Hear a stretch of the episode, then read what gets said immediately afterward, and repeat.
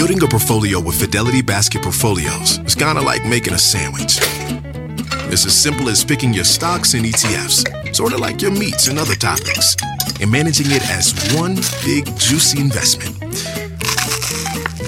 Mmm, now that's pretty good. Learn more at fidelity.com slash baskets. Investing involves risk, including risk of loss. Fidelity Brokerage Services, LLC. Member NYSE SIPC. You guys know Sierra got married last year. It's a lot of work. Oh boy, was it. It's a lot to do. And one thing that really helped her figure out what to do first, where to access certain resources, how to get people to know where they were supposed to go for a wedding, Zola. With Zola, you can discover venues and find vendors easily. You can message and book vendors right on their website. And truly, when I say that that was the first part that we had to do, and also one of the most intimidating and hardest, it's so nice to just have them all listed right there and be able to talk to them right there and then. They also have free planning tools, which is really helpful because you don't know what you don't know. And if when you go to Zola, you have a guest list manager, wedding website templates, a budgeting tool because dang, can a wedding get out of hand real quick? Mm-hmm. It could all eliminate so much stress and you'll save so much time, all because it's like a one stop shop. That's so true.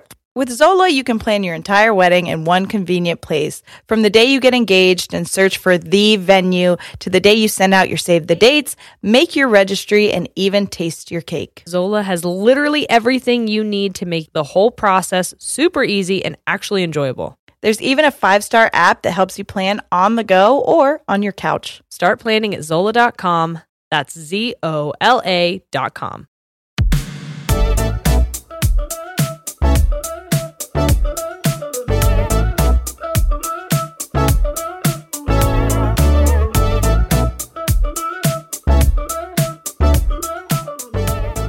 Hey guys, I'm Jerry. I'm Sierra, We're ladies. and we tangent. He's like, I didn't want to know back then the animals died. And I was like, no. Yeah, but you're so much more like empathetic. Like, so he goes, when would have been a good time to tell you that animals die? So then, he, then he goes, Well, okay, mom, I'm just telling you that when I have children of my own, this is my son. When I have children of my own, I'm going to tell them that they just went to a better place, and you better not say it. I was like, Okay, I'll let you parent how you want to parent. We'll see if you still feel like that. Yeah. How rude. Yeah. Well, those of you who missed the beginning of this story, Noah's mad that Sierra didn't lie Oh, to him four know. years ago. Are we starting? We, I mean, that was a, I don't know. I thought that was a good story to include, but we don't yeah, have to. So so uh, I had a kitten that passed away. She first of all, I took. He said, "Why didn't you warn me?" And I was like, "I didn't know she was gonna die." No one has like that much of a heads up. and she was a rescue kitten, so I mean, I guess that I should have known there was some, there was a possibility. A risk. Uh, and she was also like, Sierra's a history of rescuing kittens. "I love, I love rescuing animals. it's just the best." that meme of she was the only one that passed away. oh, I will say that. the meme of the Tarzan. Um, I'm your mother now. yeah, I'm I'm its mother now. That's Sierra with kittens. yes. Seriously, I We have a lot of stray cats around here. Yeah. Um and if I just I I don't know, I have a soft spot for cats because I feel like cats get the shaft. Everybody loves a dog, but I feel like people see stray cats and they're like, "Ugh." Yeah, And so I want to be like, "I'll Mm. take you in." Anyways, it died and then Noah was upset with me because You told him. That it died. Well, I thought that was the best thing to do. I Yeah. was like, and I said that it went to heaven even though I'm Yeah. not even sure if I believe in that. Yeah. But I was like, this is going to soften the blow. The cat's in a better place. Blah, blah, blah. And he was like, just really wish you would have told me it went like to a farm or something.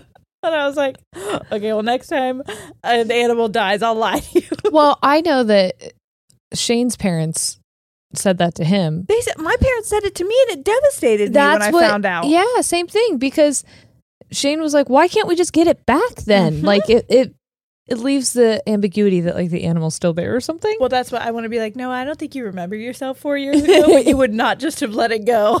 If I would have said it went somewhere, you would have been very angry at me. yeah, I understand now. Emotionally, you're kind of aware, but you'll thank me later. Okay. Yeah. He's just Um, that kind of kid. I love him, but good. Hey, this is future Jerry and Sierra.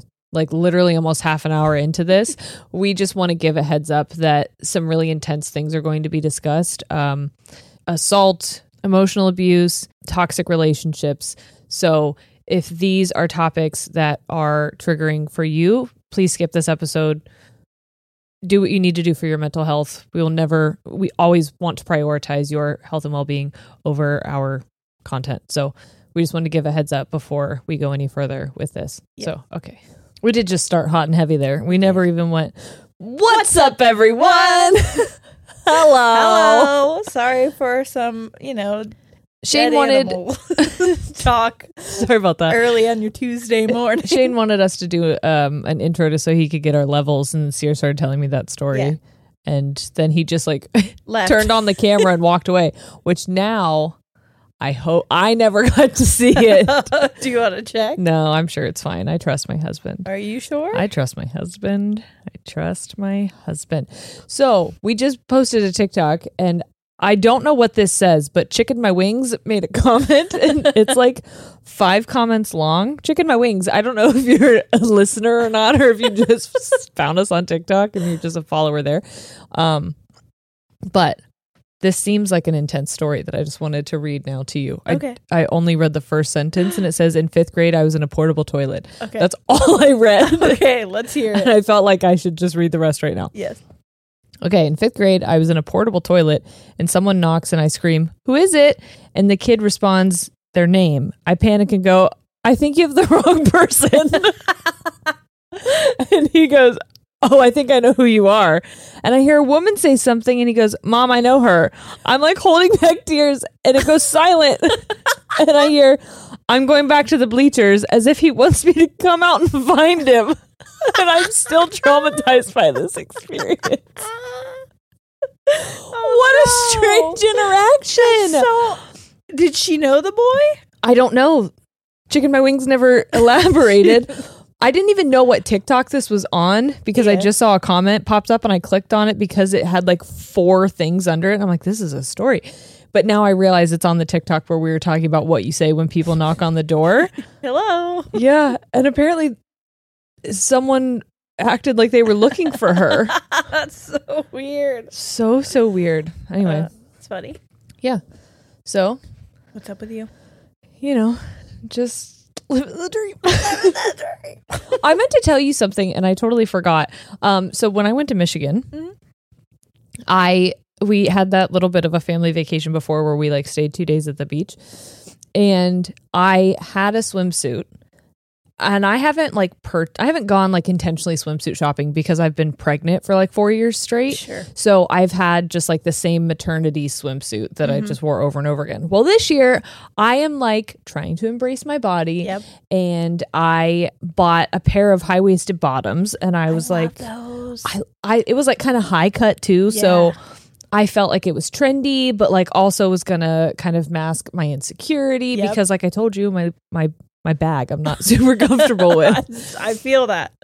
Like there's a part of my stomach like where crop tops hit that I'm fine with. Yep. And then like when I have my underwear on, I'm even fine. But Yep. there's just like a little line where like Forrest sat. Yep. that I'm like, this is that's now a hammock.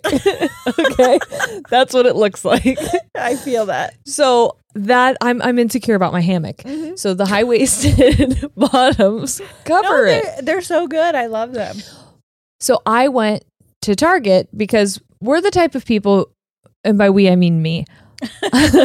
like, who's we in this situation? I don't plan well. Oh, well, then Um, we. yeah. But while we go to the lake, we literally go to Michigan knowing that we're going to go to the lake. You didn't bring a swimsuit? No, I brought the swimsuit, but we didn't bring towels. We didn't even bring like life jackets for the kids. I've done that before when I went to the beach. I was like, well, I know I'm going to get halfway there and be like, I'm missing something. And then I checked like 14 times. I even overpacked. Yep. And then halfway to the beach, I went, ah, fucking beach towels. Lost all left everything okay? So i decided to go to target to get some essentials for us. And while i'm there i go to the swimsuit section. And this target had just opened. Like it it barely some of the aisles had nothing in it. Okay. but it did have a few suits. And so i found these bottoms that now that I think about it, I don't know why I purchased them, but I thought that they were high cut. So I thought, okay, they're gonna come up high enough to hide my hammock. Yeah. But they were like tied on the side. They were gonna be like very ah. Baywatchy, like high on my hip. And I'm like, yeah. okay, I'm into that. Yeah. As long as you hide my fucking hammock. That's the only part I don't want people to see. I realize I have a problem at looking at a piece of clothing and thinking it's going to do something different on my body than it actually is. I put this swimsuit on and I was like, oh my God, I might as well be naked. For real? yeah. And then I. I have this other problem where instead of just being like, you know what, I'll cut my losses, I am like, you've made your bed, lie in it. And so I wore it. I, I was basically wearing a thong to this Michigan Children. yes, which is why the sandflies was such a nuisance Oh. to me because basically my labia was in the sand. What are sand flies? They're flies that, but they bite, don't like bite. They oh, hurt No. Are Yeah. they in the sand or just around it? around the sand. Yeah, And this is like for lakes. I don't know. I know. I know that it's at that lake, but it, it's like the the um. I don't know if they're called sandflies. We called them sandflies, Yeah. but they're like the flies that are on like horses or like buffalo, where you like there's see their yeah Yeah. yeah. Oh my God. Mhm. Ouchie. Mm-hmm. Wow. Well, Also, I had another thing happen at a wedding that I wanted to tell you. okay.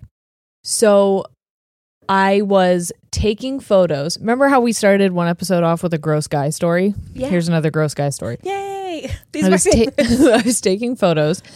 All by the way, I do not tell stories from weddings immediately after they happen because I want to give time. to whoever's wedding it was. Yeah, so that people can't figure out what wedding it was. Yep. That's smart. because a lot of weddings have cake. Yep. Okay, this wedding had cake. So they had a whole cake table with cupcakes and stuff. And I am taking photos of the dessert table. And this man is standing behind me and he's just standing there. and I said, "Oh, excuse me. Sorry. Did you want to grab something? You can go ahead and grab whatever. Like I'll I'll frame it so you can't tell the stuff's missing." And he goes, "Well, I'm trying to figure out what looks best, you or the cupcakes." no. And I was like, and I'm doing a job. oh, and then he said the thing that you love for men to say, and that's, why don't you smile more? yep, Hold yep, On, hold on. Let me just punch something real quick. yeah. I, He goes, "What do you think about that? You should smile more." What do you think about that? Try to figure out what looks better, you or the cupcakes. What do you think about that? You should smile more. I think oh, I'm about to freaking castrate you. my That's what I think. God, that makes me want to. Mm-hmm. Do you ever say that to men? I think I'm going to start That I'm going to castrate them, or that they should smile more. both. But yeah, I think I'm just going to start it, like, my own little social experiment and see how irate they get. If I'm like, you know what, you should really smile more. Mm-hmm. Yeah. Why do you look so sad? yeah. I used to get that at my job as a I don't want to give them any more reason to talk to me. No, well, yeah, good point. I used to, as a server and a bartender. And by the way, if you've ever served or bartended, you have to be nice to your tables. But like when you're running in between, I'm not gonna fucking walk around with a smile on my face like I'm Right. a lunatic. Like, and I'm also not happy to be there. Well, like, let's be real. even at weddings, like job. I enjoy my job, but You're I- focused. You're in Yes. work mode. yeah, I'm not sitting here smiling like, dude. there's a thousand moving parts that I have to be aware Yes. of. And like the DJ at that wedding, um, he kept getting on the microphone and saying, "We need Jerry to the head table. Can Jerry come to the head table? We're going to do speeches." I'm literally standing at the head table, and I lo- I'm like looking at the bride, going, "Why the fuck is he saying my name? I'm, I'm calling me here." here. I'm already present." It just made me feel like I wasn't doing my job when I'm like, "Hey, buddy." I'm, fucking I've been here." here. You're not doing your job because you're not paying attention. I knew the order of events, and I'm one step ahead of you, boy. Oh my goodness. Can I tell you, for the people who are like, well, then how are men even supposed to talk to you? First of all, don't. but second of all, Don't. if you want to have like some kind of an interaction with a woman, Mm-hmm. if you want to compliment her, let me tell you how someone did it right. When I was in Myrtle Beach, we were at a buffet area. Mhm. It was very nice. Everybody had gloves and masks on. I Yeah. was like, this is what we should be doing Yes. probably everywhere. Yeah.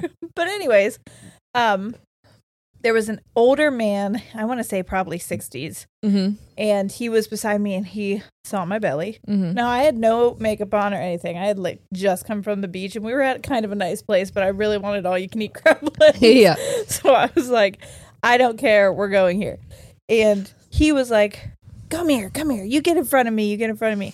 Was at the chocolate fondue stage. I had already eaten all my crab legs and wanted dessert. And he goes, She looks like, or he said something like, She looks like She needs chocolate. Well, he said something like, um, Get out of the way. She needs chocolate or something like Uh-huh. as a joke. And I laughed at it because I knew he wasn't being mean. Yeah. And then he goes, I'm not trying to be weird, but you, you know, they say pregnant women glow. You're really glowing.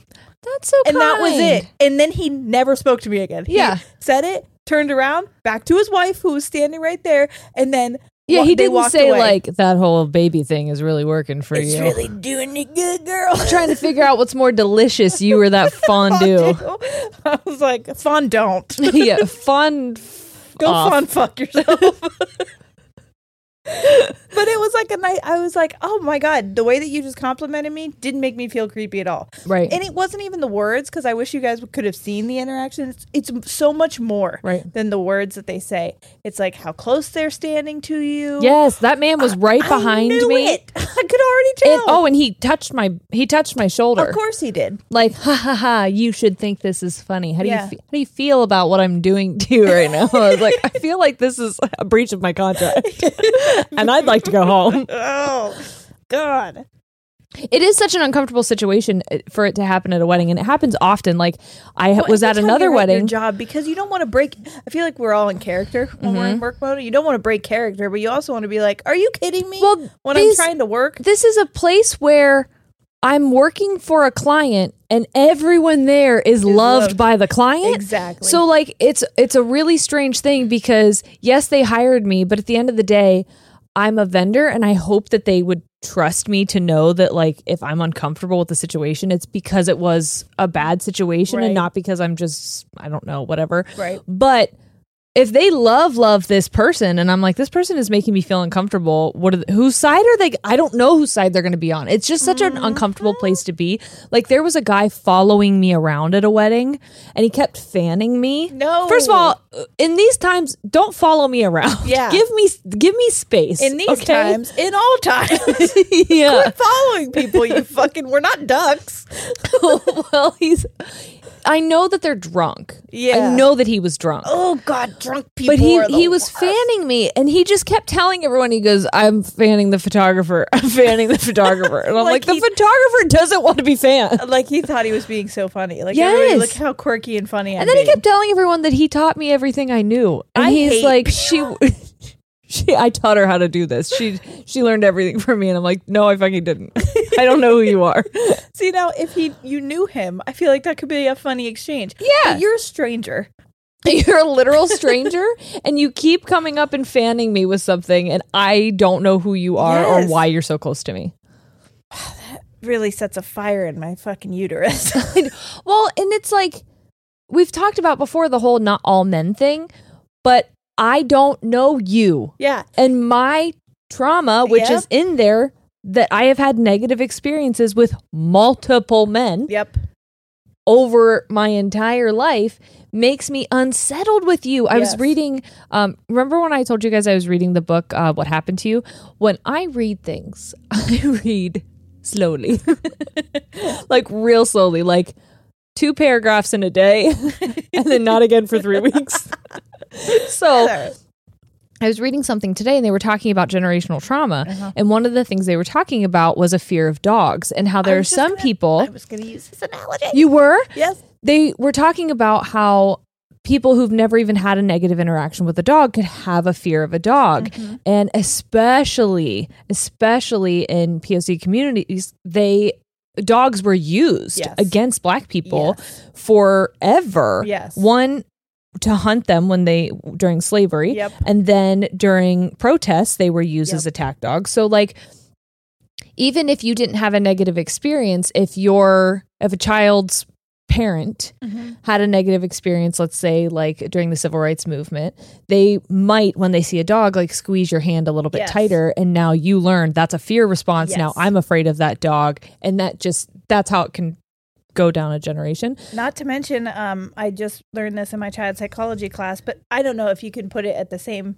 Like, Mhm. obviously, the, the fetus wouldn't know, but there are certain things. So, if like you hear a dog barking, Yeah. and then the mother's body releases that Oh. hormone, that cortisol, which is a Mhm. stress hormone, and the the fetus will Hear feel it Yeah. and hear it, and then respond to that outside of the room and release those. Got it. Isn't yeah. that crazy? hmm Anyways, go on. Yeah. I have a fear of men Yes, because of my past experiences. Yes. It's innate in me. It lives in me. And Yep. so my body it, all the time, sorry, you have to prove to me that you're not a scary person. yeah, I mean, and you should. I, I feel like all of them should know that some. I'm not saying I'm going to be a bitch to you. I'm not saying No. I'm going to like not want to be in a space with you, but I am on alert. I am like hyper And aware. if you're following me, that's a problem. Yes, I don't because care how like, oh, this guy, he's such a jokester. I don't know you. and don't I, had to walk to you. Mm-hmm. my car by myself in the dark. So I'm like, yeah, someone who's funny. The guy who assaulted me was funny all night until he wasn't. You I know was what I mean? say literally. That's the thing too about people who have been assaulted or like a, a lot of times it it switches like that. Yep. That's what's so scary about it. Wow, this is gonna lead really well into the Yeah. topic that we're gonna talk about. But it is. It's like that um, Jekyll Hyde situation, and that's why we are on high alert. Even if you seem like you're joking, even if you seem like you're being funny, because nine times out of ten, the trauma that we've endured, it started out that way, right. and then it switched quickly Yeah. and not in enough time for us to be able to get away. Right. So Yeah. The topic that we're doing today um, is trauma bonding and love bombing. yeah, well, mostly trauma bonding. Yeah. Um, love bombing is actually stage one of the. There's like seven stages to develop a trauma bond. So, yes, it- it's going to be a little be- bit of both. We'll Yep. talk about it. So, um, yeah, that's what we're talking about today. I didn't necessarily know that that was going to be a transition into it, but It really, it really worked out well. there we, we love a segue, Love a don't we? I feel anxious. Did I now. ever say? Was I? Did I ever ask about the segues? Aren't those the thing they're like? Yeah. Okay. you did. Still a question. Did we ever answer that? They, I don't know if there's still a thing or not. okay. Okay. Every time you say it, I'm like, okay. Okay. So the book um, I'm going to be using is called Trauma Bonding: Understanding and Overcoming the Trauma Bond in a Narcissistic Relationship. It is written by Lauren Kozlowski, Mm-hmm. and she's written a lot of books like this. I'm not 100% if she is um, has a degree in any kind of. She was in a very abusive relationship, and she's been So she's writing more from her experience, Mm, yes. and potentially But we don't know her education yes. background. Um, but she does talk about that she's led support groups and things Got like it. this. So she does have like a background in this. And I do want to say again before we get started that like if you have narcissistic personality disorder, like obviously every disorder can have its uh really tough traits Yeah. and we don't ever want to further stigmatize some of these disorders that have like a really neg- negative connotation. So, unfortunately, NPD um, does sometimes lend itself to really terrible things. Yeah. But we do want to say that, like, just because someone is diagnosed with this doesn't mean that they're a bad person. Doesn't mean And you also, know. you can develop a trauma bond with anybody, not just with somebody who it has a na- narcissistic Right. personality disorder. And it, you're an abusive relationship can be with anybody. You don't Right. have to be a narcissist or any, right. you know. So I always just want to like to say. mention it because I know that Her hus- narcissists are so like Yeah. um it's such like a buzzword now Yes. that I always want to just take a minute to like mention it because Thank I wouldn't ever want to villainize any mental disorder or um, diagnosis just because if we're trying to destigmatize everything, we need to destigmatize everything. And so anyway, okay. Yes. So again, I'm just going to focus on the trauma bonding, not the other part. She writes about that because she has a series of books focusing on that because that's the relationship that she was in with her Right. spouse. Again, if you want to, um, feel free to read them. I did check, double check with like actual psychologists um, on everything that she says science wise, and it all is correct. Checks out. So I wanted to make sure that that I'm like, am I just reading like a woo woo book? No. yeah. We love a woo woo book as well do, though. but I like to double check to make sure, ho- like, how woo are we? Mm-hmm. Um. Okay, so we're gonna start out to see if this is the right, if any of these questions that I'm about to ask you, or not even questions, I think they're more so just like if you exhibit these behaviors, this topic might be right for you. So, number one, you know that your partner or ex is abusive and manipulative, but you can't seem to be able to let go of them. You give a lot of thought to the many incidents of abuse you've endured. You engage in bouts of self blame, and the abuser is the negotiator of your self esteem and self worth. Despite the pain and hurt they make you feel, letting go isn't something you feel capable of. By the way, I just want to say early, you're going to hear this a lot. That is so, so, so normal. Like, I see so many times on our Fanjits page people being like, I can't let this person go. My ex, he was a terrible person. Me, I still think about him all the time. I feel so guilty. I hope that this helps you release some of that guilt and shame that you feel because that is such a normal feeling. Um, and there is literally a science and a chemical reason behind it. That's the reason why we wanted to talk about Yeah. this. Hey guys, we know that we're discussing a pretty heavy topic right now, but we are going to take a quick break to hear from our sponsors. Sorry. I know. I know. get- I know. It's just it's, really gonna get weird. heavy. Um, but yes, I am getting emotional because like even though it's been 12 years Mhm. since I've been out of my toxic relationship, like I it's still when you when you I- still invalidate myself that it was a toxic Oh, relationship. know. and so when you ask these questions, it it's like I'm being validated in a way that I've never because I've I haven't even we've had way too many things Barbara and I to talk about that we've not even discussed Yeah. my toxic relationship. Yeah. Um, well, that's in it was mine was such a big part of my life as well, but there's still so much that I feel like guilty about Mhm. or I cried the whole time I read this. Yeah. And I read it twice. Yeah. So I cried both times. just like to hurt yourself. I did. Well, I wanted to really understand it, but Yeah. also I, I like to make sure ADHD high. But Yeah. I, sometimes I miss things. I read too quickly Yeah. and I just skim. Um, that's like my brain goes on autopilot. Yep. But I will get it. But Yeah. then the second time through, I'm like, well, I missed that whole fucking paragraph the first time. Okay. Number two, you often walk on eggshells in an attempt to try to appease or please your abuser, despite the fact that they give you very little in return. Apart from perhaps a few crumbs of affection, you find tiptoeing around them is something you have to do in order to keep the peace for your search for normal normalcy. You feel like you're addicted to them. You seek out their validation and approval, and you feel like you need this from them, as if it acts as some as a source of comfort for you. Their approval is a shelter of comfort, particularly after incidents of abuse. This indicates a strong psychological attachment to the abuser. I can feel if my chest gets like very red and splotchy. Understandable. um, did we mention that this is probably not just for romantic relationships? That's important to say too. This is it could be a friendship, it could be a parent relationship, sibling relationship, yeah. um yeah, coworker, Yep. boss type of re- yes.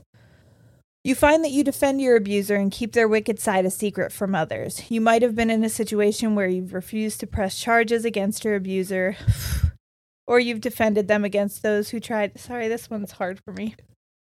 Um or you've defended them against those who tried to tell you that they're toxic. In all likelihood, you perhaps even prevent your relationship as a happy one to your peers and family, attempting to minimize their abusive tendencies. You may also find that you exaggerate any positive behaviors they offer out occasionally in an attempt to show your abuser in their best light. Should you attempt to leave the abuser, you find that you always give in to the abuser's fake remorse, their pitiful crocodile tears, and their promises to change in the future. Despite the pattern of abuse and its toxic cycle being clearly evident, you grasp onto misplaced hopes that things might eventually get better. I also want to say, statistically, it takes a victim seven tries to permanently leave an abusive situation. This is a big reason why. And also resources. Like, I never want to shame people for going back to their abusers. It took me so many times of leaving to finally get away for good. I- mean, years worth. Right. So I, I want people to keep that in mind too. You're not a failure if you go back. It's understandable. Um, and that doesn't mean that you won't eventually get out. Right. You may have developed some self sabotaging behaviors and could engage in some forms of self harm to dissociate yourself from the pain of your abuse. You may also find that you're prone to engaging in other self sabotaging behaviors, such as heavy drinking or taking drugs, and this is often to mask the profound sense of shame caused by the abuse. You are prepared to lower your standards for this toxic person. You accept what you previously believed was unacceptable.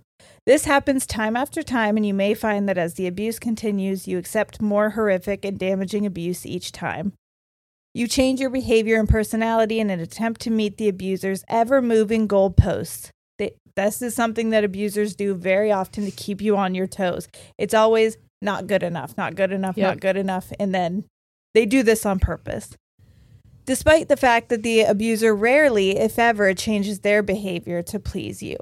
So, if any of those resonated with you, Right. it's most likely because you have formed a trauma bond with somebody. So let's talk about what a trauma bond is. I'll This- tell you, like that was. uh, thank you for taking the time to read that Yeah. and go through it twice, and because I know that that's a very intense um, thing for you. It's if you are listening to this and finding it hard to stay present, Yeah. Ah, I feel you. Yeah. I feel like some of the things, it was like when you were reading certain things, my mind was pulling memories Yep. immediately of moments where I, with multiple different people, Yeah. felt like I was living in those experiences and uh, my my fight or flight was triggered and my body was like I must go. Yeah. I, I I, mean, must leave this conversation. I, I can't be here right now. Yeah. Wasn't it like fight, flight, freeze, or there's one Fawn. more? Fawn. Oh, God. I'm a fawner. you are a fawner. Oh, I can't help it.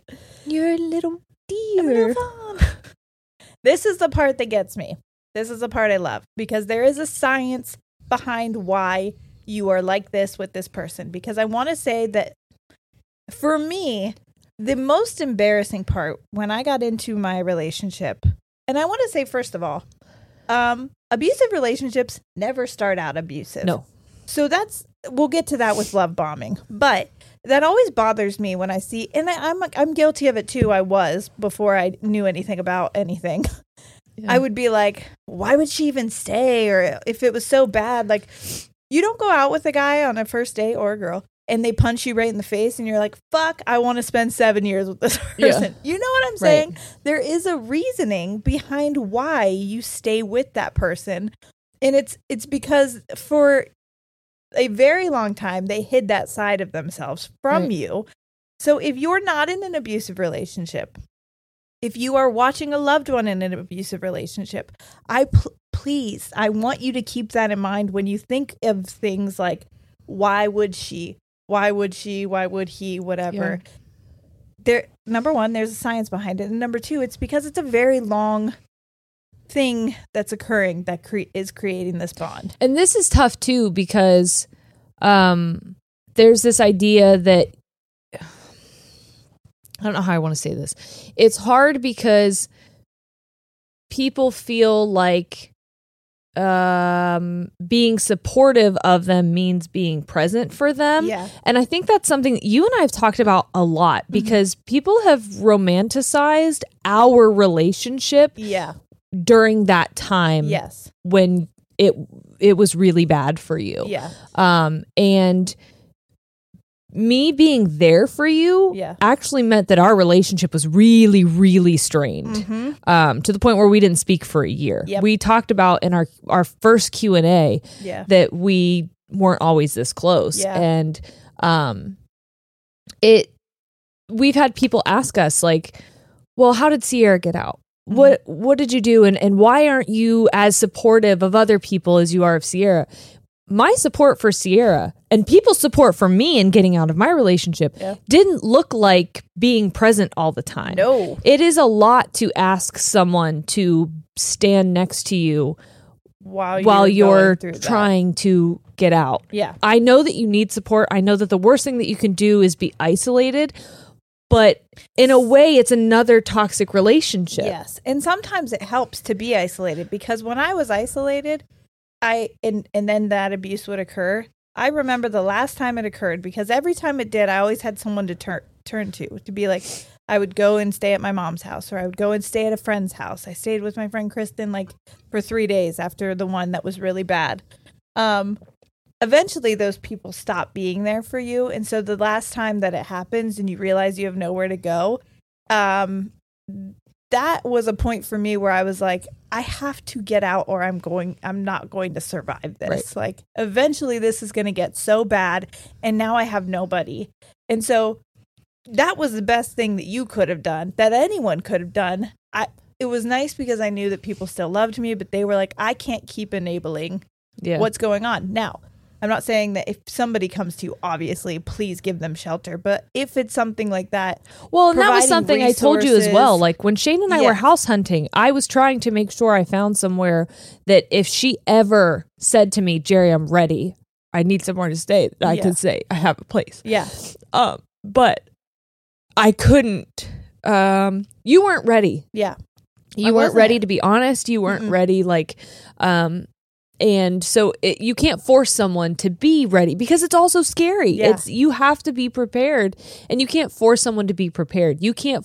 It's not your life. Like Yeah. it wasn't my life. I couldn't say Sierra, get out because was I prepared to make sure you didn't fall flat on your face? Like Yeah. no, I I couldn't do that for you. exactly. So And a lot of these people are financially dependent on their d- abusers. There, there's a codependency level there that's deeper than the, the trauma bond, but the trauma bond is a big, big part of it.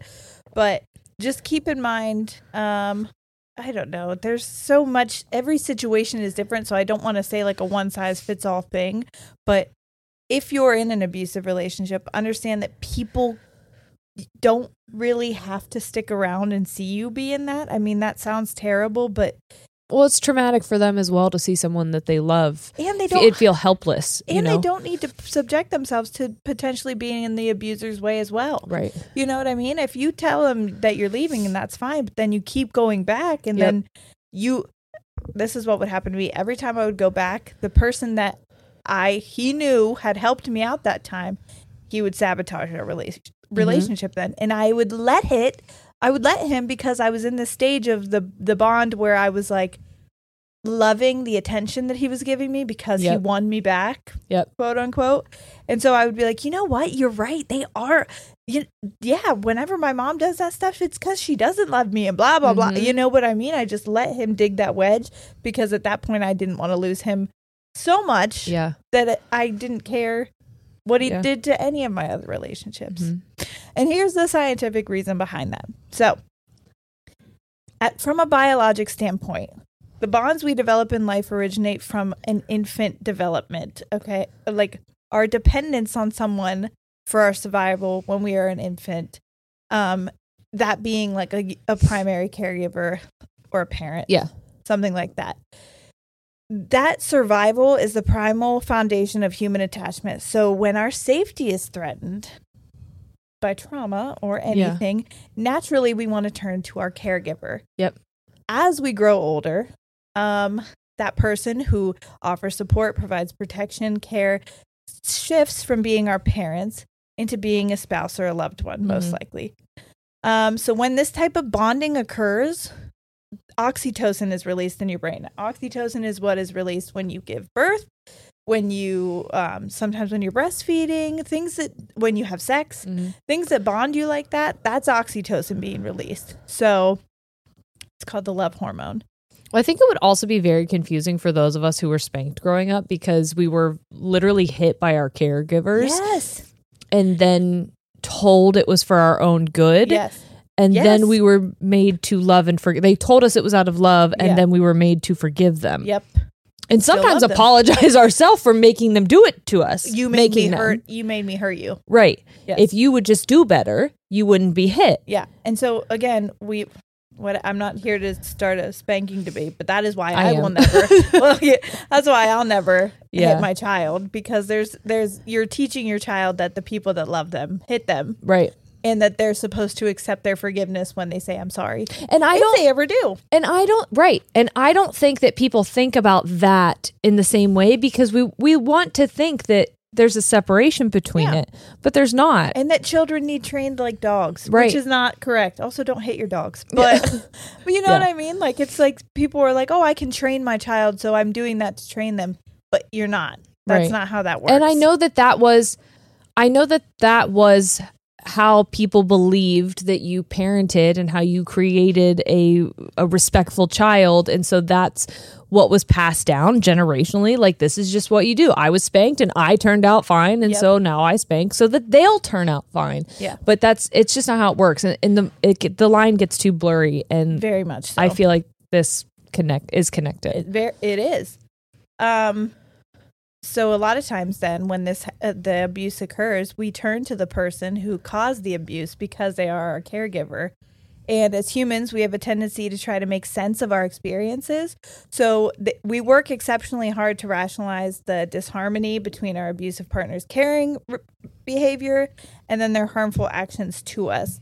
So the attempt that we do at, at rationalization strengthens that toxic bond because abusive partners will promise to change and then and then a lot of times they manipulate manipulate thank you Manipulatively thank you will tend is that the word you were looking for? that's Okay. it will tend to the wounds that they created Mhm.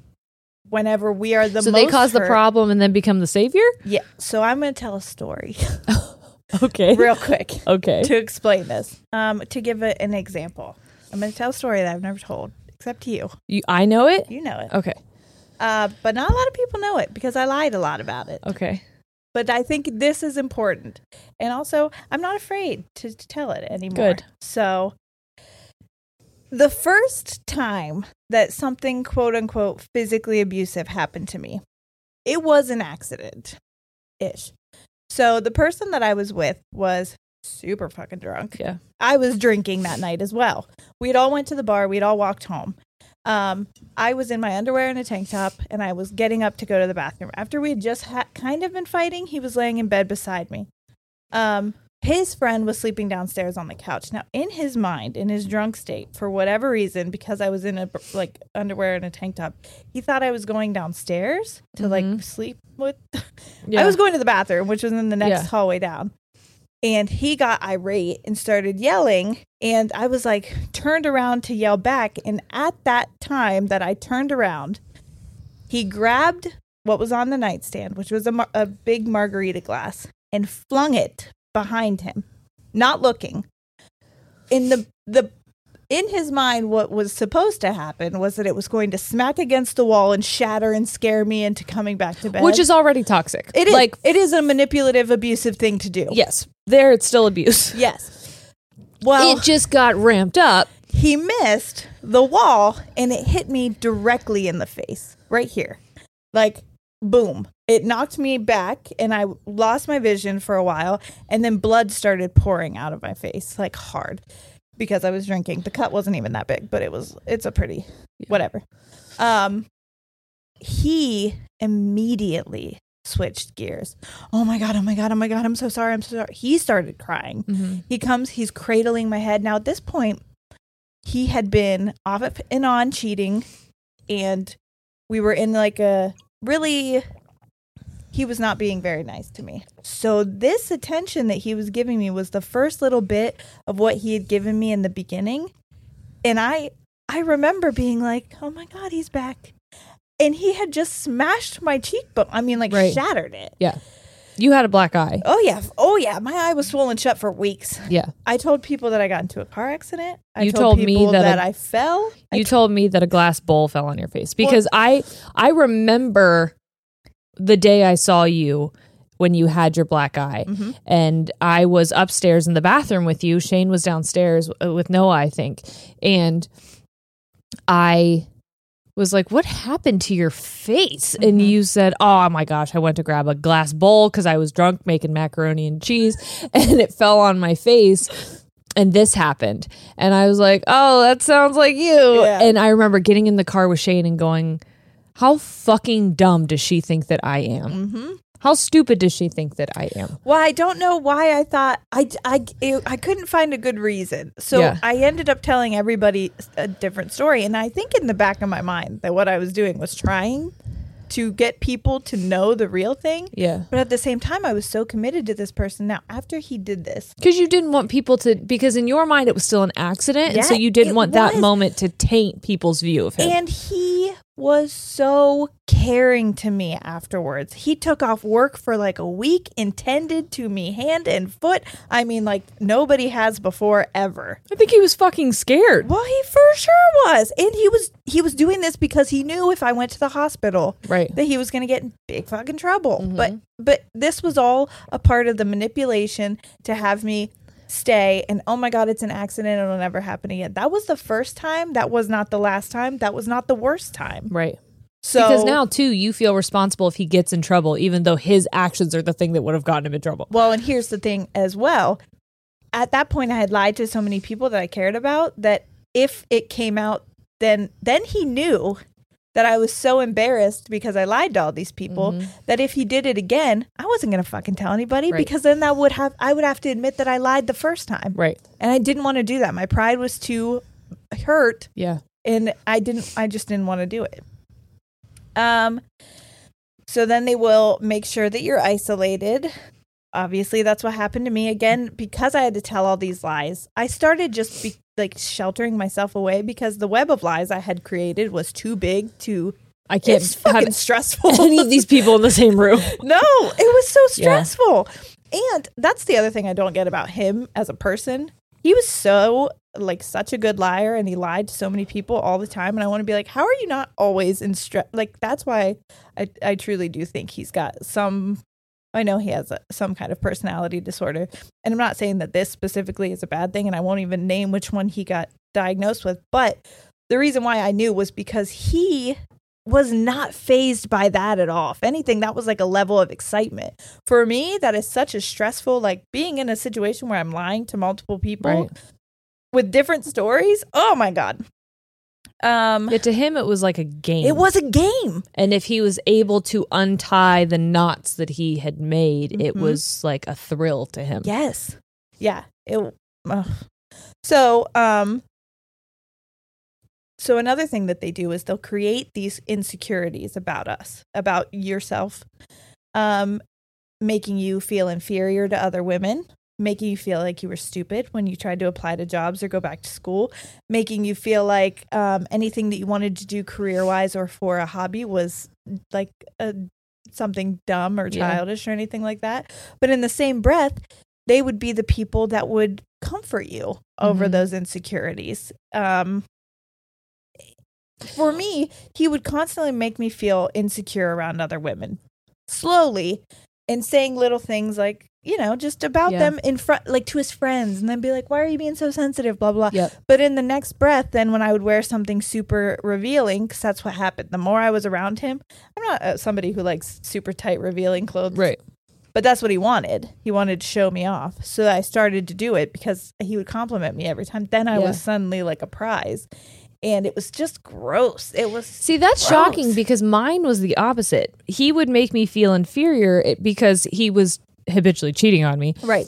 And so he would have a bunch of girls messaging him all the time. Mm-hmm. And he would be like, What do you want me to do? Like, I can't help that I'm so desirable. And I'm Uh-huh. like, I don't I don't get it. Yeah. I'm confused because like no one's talking to me. Right. Which in my head made me feel like he must be so far out of my league that like I'm so lucky to have him. Yes. And so then I would feel like I needed to compete with these other people to keep his attention. Yes. And so I almost would became a, it, for me. It was almost a game as well. Like, Yes. I want to win. Yes. I have to be So, the. And I, didn't even want the prize anymore.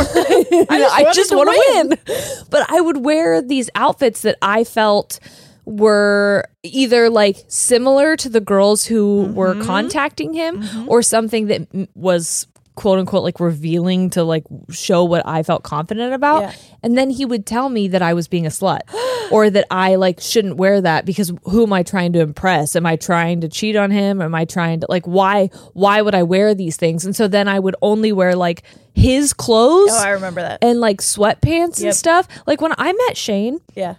I was only wearing my boyfriend's clothes at the I time. And he was like an double XL and I was a small. Like Yeah. I don't care what your sizes are, but I'm just saying like I was swimming in these clothes.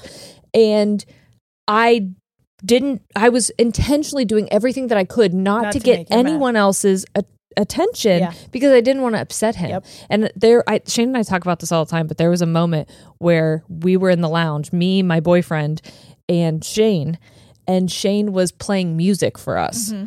And whenever Shane left, I almost said his name, looked at me, and he was like, "You like him?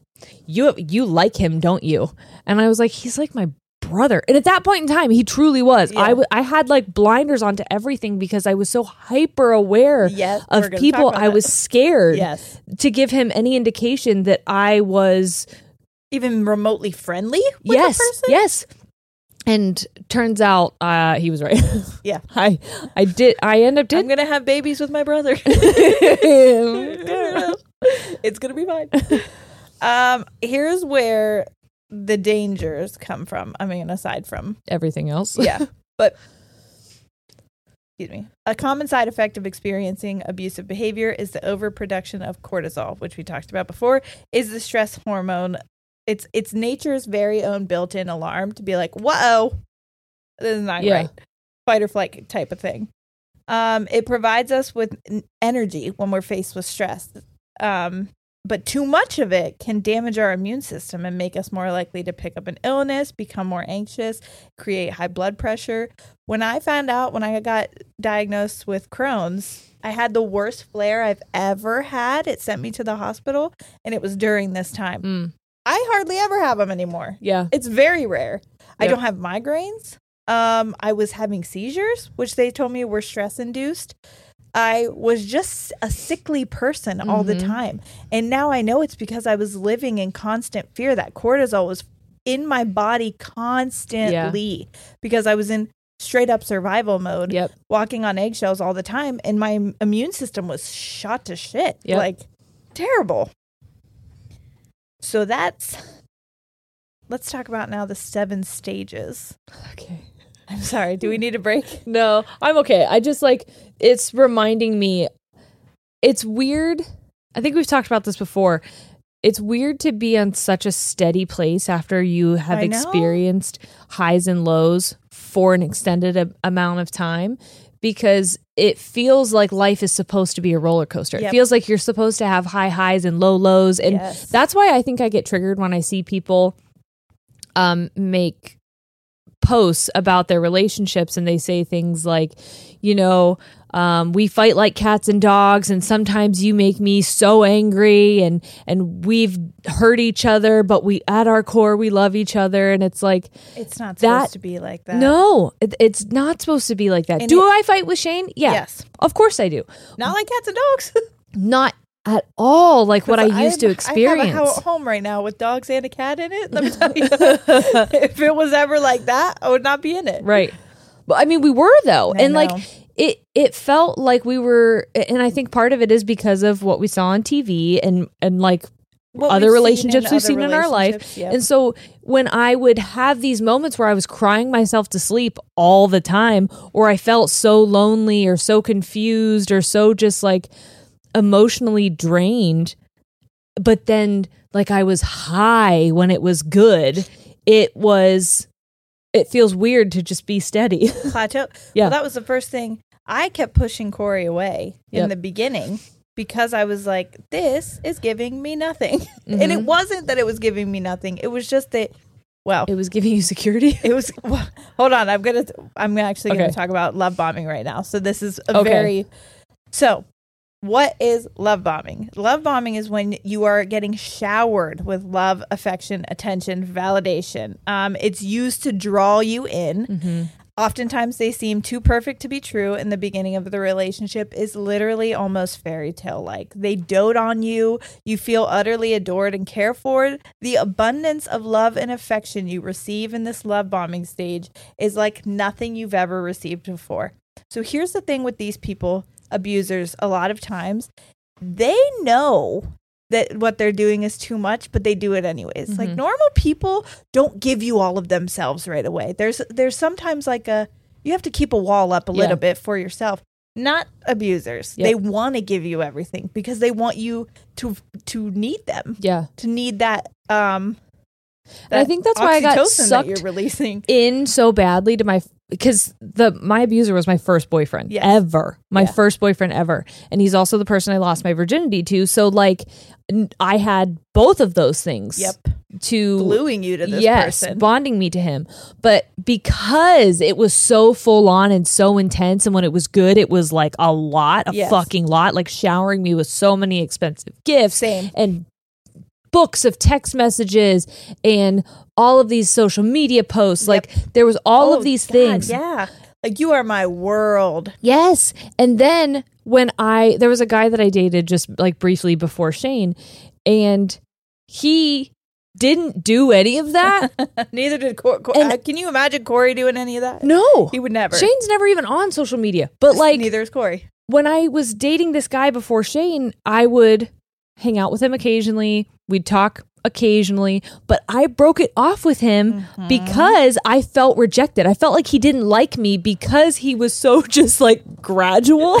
That was literally with Corey. I I ignored him like three times because I thought in the beginning of this thing you're supposed to text and like my abuser told me he loved me like straight off the friggin' bat like without even i mean we might have hung out like two or three times but it was like boom i love you i want to spend my life with you i want to introduce you to my mom like third yes. date Yes. kind of situation. And Corey was very much like, "Hey, what's up? Yeah, I'm at work." You know what I mean? Yep. Texting was very like, "Mwah."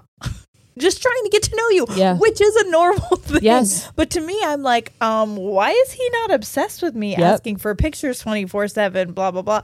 Like he was not like that at all. Mm-hmm. He's not trying to hang out with me all the time. So then when he did, I was like, no, you don't even freaking. Why isn't he me. texting me, calling me Mrs. his last name Yes. all the time? constant why am i not waking up to good morning texts constantly Yes. or full paragraphs about how why are there couldn't not sleep last night Bouquets of, of flowers at my door. yes I whenever I broke off broke it off with this guy and I was like, "Hey, I think we should just be friends. Like I don't want to ruin our friendship." Um I found out he was like shocked yeah that this happened. He was like blindsided because he's like, "I thought everything was going fine." But in my head, I'm like, "You've not don't proposed like- after a week? this is over for me." That's the other nope. thing my abuser proposed without a ring four times Mine too. four times We were secretly engaged. me too i was making lists of my bridesmaids and stuff because when it was good that's what we did I That was, remodeling after- the house I was going to move into after I dropped out of college for him. oh my god. isn't it ridiculous Yes. Ugh. but the I was living in a soap opera. Yeah, uh, same. And it was exciting for me, Yep. and that's why I stayed in it. Now I'd be exhausted. oh my god! If for me now, when I see people that are like, they show like, look at my new boyfriend, and they'll put up a text. Isn't this so cute? hmm I hate that I'm like this, and I hope that it's for some people it's not, but for me, I'm like red fucking flag. Well, Red because flag. because that's a trauma response for Yes. you. It's like I that's triggering. I'm like that is love bombing. Yep. That is be- and not always, be- not always, because Shayna sent me beautiful, beautiful text So messages has Corey. that I screenshot. But Corey, I remember one time I said something about I had a dream about you last night. This was before we even had our first date. And he said it as a joke, but I said I had a dream about you last night and he was like, "Write it down and we'll put it in a book and read it when we're 50."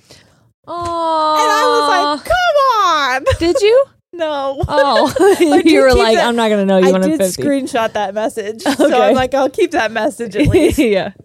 But you know me, I'm always like, I'll write something down. I wanted to start a pregnancy journal. I just wrote it one entry in it the other day. I'm fucking almost ready to have her. yeah. What are you gonna do? Yeah.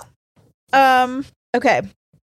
So after this person declares their love, obsession, affection in the early stages, um, a lot of times they will pick someone. These people are good at preying upon people who are naturally empathetic, who are trusting, who are um, emotionally insecure, Mm-hmm. who have some kind of dependency issues. Like they're very good at seeing that. When I met my abuser, it was right after Noah's dad and I split up.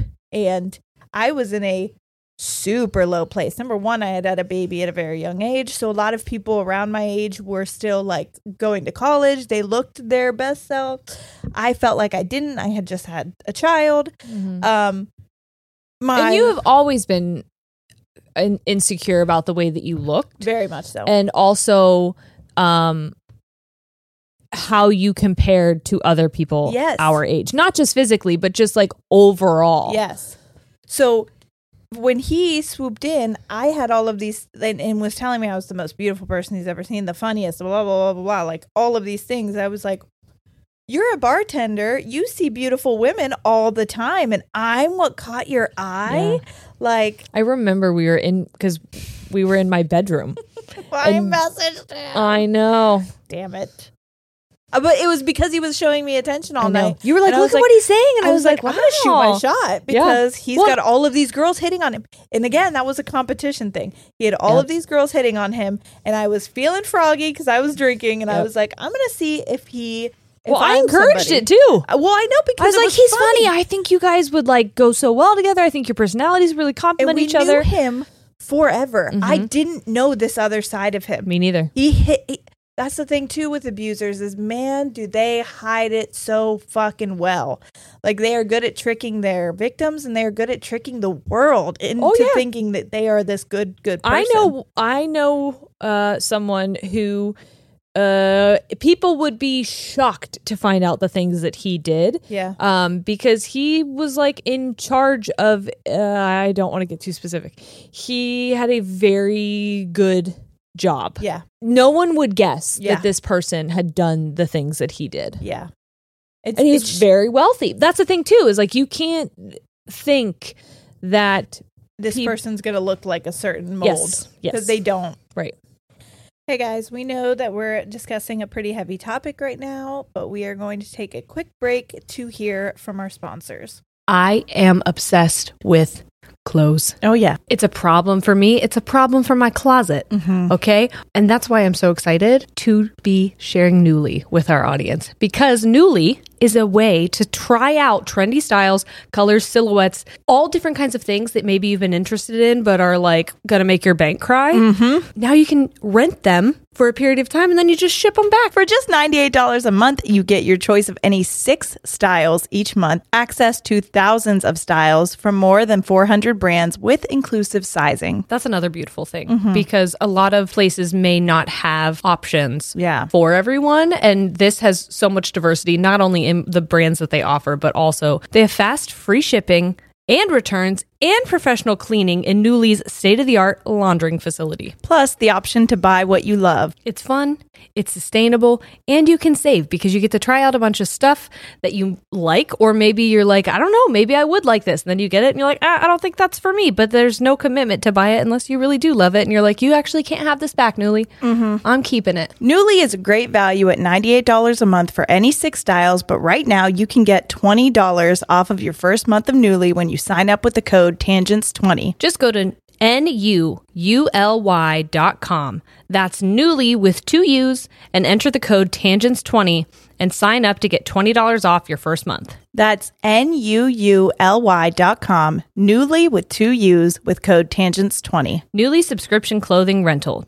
Change your clothes. Do you think seeing a therapist or psychiatrist would be helpful, but you don't have the time to actually find one and meet with them or afford them? Try Talkspace. By doing everything online, Talkspace has made getting the help you want easy, accessible, and affordable. Honestly, a lot of times you make that appointment at your appointment you already have. I don't know when I'm going to schedule my breakdown. I don't know when I'm going to need to talk to somebody. And with Talkspace, it's so nice because you can send messages to your therapist so you don't have to wait for your next session. Talkspace therapists can help with any specific challenges that you might be facing, and it's the number one online therapy platform with licensed therapists in over 40 specialties, including anxiety, depression, substance abuse, relationship issues, so much more. Plus, therapy can help you find the tools to cope in difficult times and just be a guiding light. So, like, maybe you're not going through something really intense, but you just have, like, I don't know, a work issue or something going on with a friend of yours that you just need an outsider's perspective. And Talkspace is amazing for that. They also are in network with most major insurers, so check in on that Yeah, absolutely. if you got it. Plus, as a listener of this podcast, you'll get $80 off of your first month with Talkspace when you go to Talkspace.com slash tangents and enter promo code SPACE80. To match with a licensed therapist today, go to Talkspace.com slash tangents and enter promo code SPACE80 to get $80 off your first month and show your support for the show. That's Talkspace.com slash tangents, promo code SPACE80.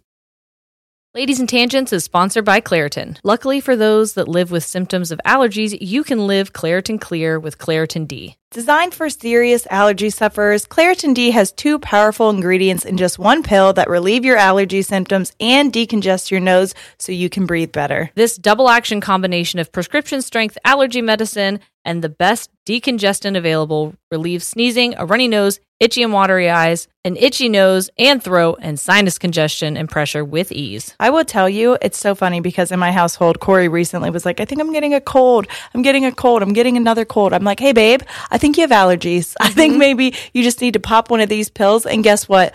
All of his symptoms went away. I'm Yep. like, mm, I don't think it's a virus. I think it's just weeds. And I also know that whenever I go to Sierra's house, my allergies kick into place because of a certain pet.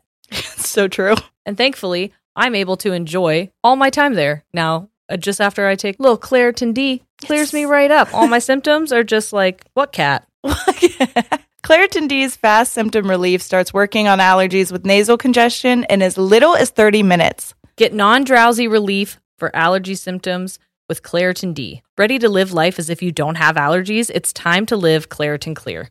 Fast and powerful release is just a quick trip away. Find Claritin D at the pharmacy counter. Ask for Claritin D at your local pharmacy counter. You don't even need a prescription. Go to Claritin.com right now for a discount so you can live Claritin Clear. Use as directed. Spring vibes are in the air, and when you bring in some of the beautiful flowers that are blooming around your house, you probably want to smell them and not your litter box. Mm-hmm. Thanks to Pretty Litter, you can. Seriously, nothing beats Pretty Litter's ability to instantly trap odor. And I'm serious when I say that the whatever magic is in those crystals, I cannot smell anytime. My cat will literally poop right next to me, and I don't realize that she did it until I hear her litter box start going. It's lightweight, low dust, and one six pound bag works for up to a month. Pretty Litter's crystals also change color to indicate early signs of potential illnesses in your cat, like urinary tract infections, kidney issues, and so much more. Which is super helpful since cats can't talk, and that's uh, important information to have. So true. And if that wasn't enough, Pretty Litter ships free right to your door. I know because whenever I go over to Sierra's, it's there. Always have some.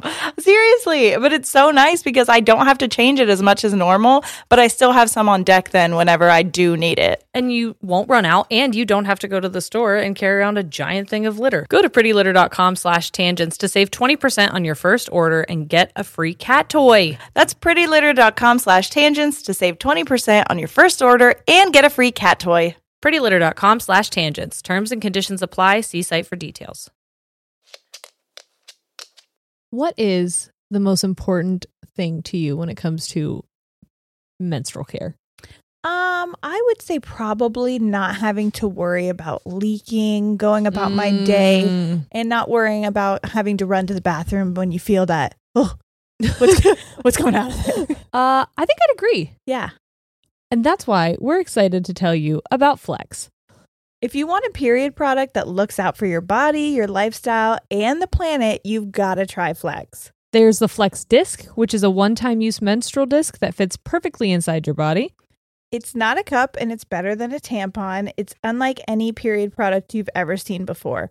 One flex disc can be worn for up to 12 hours and it holds as much flow as three super tampons. Plus, you can wear it for mess free period sex. Yes, my white sheets love that for me. Flex discs also create 60% less waste compared to pads and tampons, so they are planet friendly. And if you want to go with zero waste and have the planet love you even more, you can pick up the Flex Cup, a reusable menstrual cup that Cosmo rated number one. The patented pull tab makes Flex the only cup on the market that removes like a tampon. It's so easy, you already know how to use it, and you won't lose it. Yes, which is very important. It's also disability friendly and made with beginners in mind. So when I say like this is uh, easier to use than tampons, I really truly believe that. Well, this beginner is grateful for that. yes. It's also velvety soft and completely body safe and it lasts for years. So say goodbye to cramps, put sex back on the table, and lend Mother Nature a hand. Go to flexfits.com slash tangents and use code tangents for 20% off Flex Disc starter kits. Or 10% off your first Flex Cup. Plus, you get free US shipping. That's code tangents at flex, F L E X, fits.com slash tangents. Um, that brings us into stage two, which is trust and dependency. You begin to trust that they will love you unconditionally, always, and no- now you are dependent on them for validation because they are the only ones really giving it to you that much. Um, this abundance of lo- love bombing gains your trust, and then you develop this dependency out of that. Healthy love and a healthy dependency are part of all nurturing relationships. That's good. But the kind of dependency that this person will manifest is going to be super unhealthy. You trust them so much that their opinion becomes the only source of validation that you care about. And this leads us into the next stage, Right. which is one of the most harmful, I think.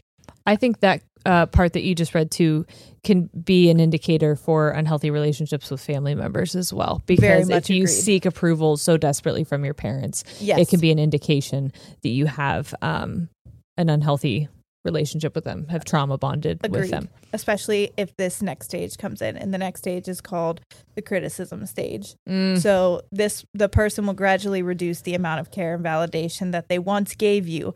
They start to criticize you and place heavy blame on you for things you have no control over and things that you've been doing this entire time, but now all of a sudden Not good enough not good enough and you're at fault for some reason for it. because they expected more. yes. The demanding side starts to come out. This stage you didn't um, know they expected more, not no, until you're already they- in trouble. because you have been doing fine. They've been Yep. loving everything about you. And in your realistically, you haven't changed. But in your mind you're thinking, "Well, goddamn, what am I doing wrong now?" Right. Like this also, if you haven't listened, please go back and listen to our gaslighting episode because this is where gaslighting happens. This is where a lot of that emotional manipulation starts to take place where you start feeling crazy because you're like, "What the fuck am I doing wrong?" yeah, I thought I knew. Yeah, I thought this was going so well. Um, before this, your abuser was a sturdy source of support and comfort, and now they're pulling away from you emotionally, and you can feel it. Sometimes they'll do it intentionally, and other times it's like a gut feeling. That feeling fucking sucks. Mhm. Especially if they are your main source of validation and you don't know when you're going to get that validation again and that's the only thing that's keeping you from drowning. That And it pulls away. Them, you're you panic. Yeah. I Which is why we push for intrinsic motivation so hard. It's why we talk about self-love so much is because we don't ever want someone to be able to take that the way you love yourself and the way you view yourself away from you. Yes. Um, because what makes this even more painful is that the criticism, nasty comments, and blame that they heap on you is so foreign, and your spouse is always, or partner, or parents, anything, has always been so good to you that you believe what they're saying has to be true. Yes. Because wh- why else would they say this? This person who loves you so much, who is your your person, your best friend. Like when I talk about my abuser now, back in that time, he was my best fucking friend. Yeah. Like I trusted him with everything. I told him everything. And in that I know now that I was giving him fuel Ammo, because I was telling him all the things that made me insecure and he was doing it so subtly at first that I didn't even realize by comparing me to these women who were younger than me, smarter than me uh, in college, Yeah. you know, or um funnier than me or all all of these things and like by just slightly comparing them to me, I it was driving me to a point of like self-loathing that I had never been Yeah. to before. That was one of the things when Barbara died, uh, had told me uh, that I had experienced emotional abuse. Um, I didn't know what it was. I had never heard of it before, so I looked it up. And one of the symptoms is you uh, don't you question reality. You have been told so many times that you are something that you believe. Like I was told so many times that I was like a bad person. Yep. Um, or an angry person, or Yes. a controlling person, or an aggressive person, that I thought that that's truly who I was. Mhm. And so whenever I tried to believe that I was a good person or would work on my um like managing my emotions, I would always go back to, well, I'm never going to be able to manage them because I am Yep. explosive, because I'm controlling, because I'm XYZ. Yeah. I told him about how I had been dealing with anxiety and especially depression. And so it, it became you're not a fit mother because you're depressed. Yep. Don't let anybody know. Sierra, don't let anybody know. They're going to take your child away from you. If they knew how much you slept during the day, they're going to take your child away from you. It was constant, constant, constant. So he wasn't calling me a bad mom, but he was saying, Right. like, your He was planting health seeds for you to figure out that to you be like, oh my God, you're right. And in that way, I thought he can't leave because I can't be alone with my son. right. I have a problem. It's not true. I was a fucking great mom after, You are after he was gone. Thank you. I blossomed. It makes so it makes so much sense. So now that you say that, I I was unaware of that. Yeah. But So while I'm reading these things are like coming back to me. Yeah. But yes, go on. whenever um I went I was still teaching whenever I had Ollie and I went back to school for like 3 months Mm-hmm. before I took my sabbatical and then left teaching. Sierra watched Ollie for me and we had um a really intense conversation right before we started the podcast where I asked her if she ever forgave me for something that I had done and she was like of course of course I understand why you did that yeah. um I thought you thought I was a bad mother and Mhm. you asking me to watch Ollie I realized you didn't think I was a bad mom. And I'm like, I never, that I knew that that you did it. I never thought you were a bad mom. know, he had it planted in my head that everybody thought that I was a bad mom because of my mental health issues. No. That everybody was secretly talking about how I couldn't do it on my own financially because I wouldn't be able to afford food. Um, food stamps exist. Yeah. or And there's no shame in it. and there is absolutely no shame in it. But you know, because I couldn't find people to watch him, or I'm not the most organized person. Hello again, un- undiagnosed ADHD. But things like that, he would always be like, "See, this is why you can't be alone. See, Sierra, you can't be alone with him because look at what you just did here. You forgot about this super important thing that you were supposed to do with him." And like, what's going to happen next time I'm not here to remind you? But if you're constantly feeling like you're never capable of it, are you ever going to even feel confident enough to try? What exactly? Yeah. Which I did eventually. This guy sucks. I hate him so much. so bad. I hate him so much. So stage three melts directly into stage four, which is gaslighting, which I just talked about. Fair Again, go back and listen. But here, if you don't want to, here's a little snippet. There's so much though on gaslighting, which is why I encourage you to listen to the whole thing. But the narcissist will tell you that their unhappiness is all your fault. Um, if you would only do exactly as they say, the way that they want it, then they could love you the way that they used to. Um, they'll aim to make you doubt your own perception of reality, and they want you to accept their interpretation of what reality really is. Um, things like, I didn't say that. You always make up things. You've got it wrong. That didn't even happen. You definitely told me that, despite you knowing the exact truth of the situation, is gaslighting. For me, almost every single time physical abuse happened, we were both drinking. That fueled that even more because he would be like, I would mention it the next day, and he would be like, Are you insane? You're drunk. Like, that didn't happen. You did fall. That was your fault. Mm-hmm. And I wasn't always that drunk, but then I was like, fuck, maybe, um, what if I was, you know? Yeah. Like, I couldn't, I couldn't fully remember if it was the way that I remembered it. And then I started to feel crazy. Like, maybe he's right. Nobody ever witnessed it Yeah. Except until the one time that they did. Yeah. And then I knew I wasn't crazy. And I'm like, but to this day, if you asked him, if anybody asked him, he would say that that didn't happen. There are witnesses that saw it happen.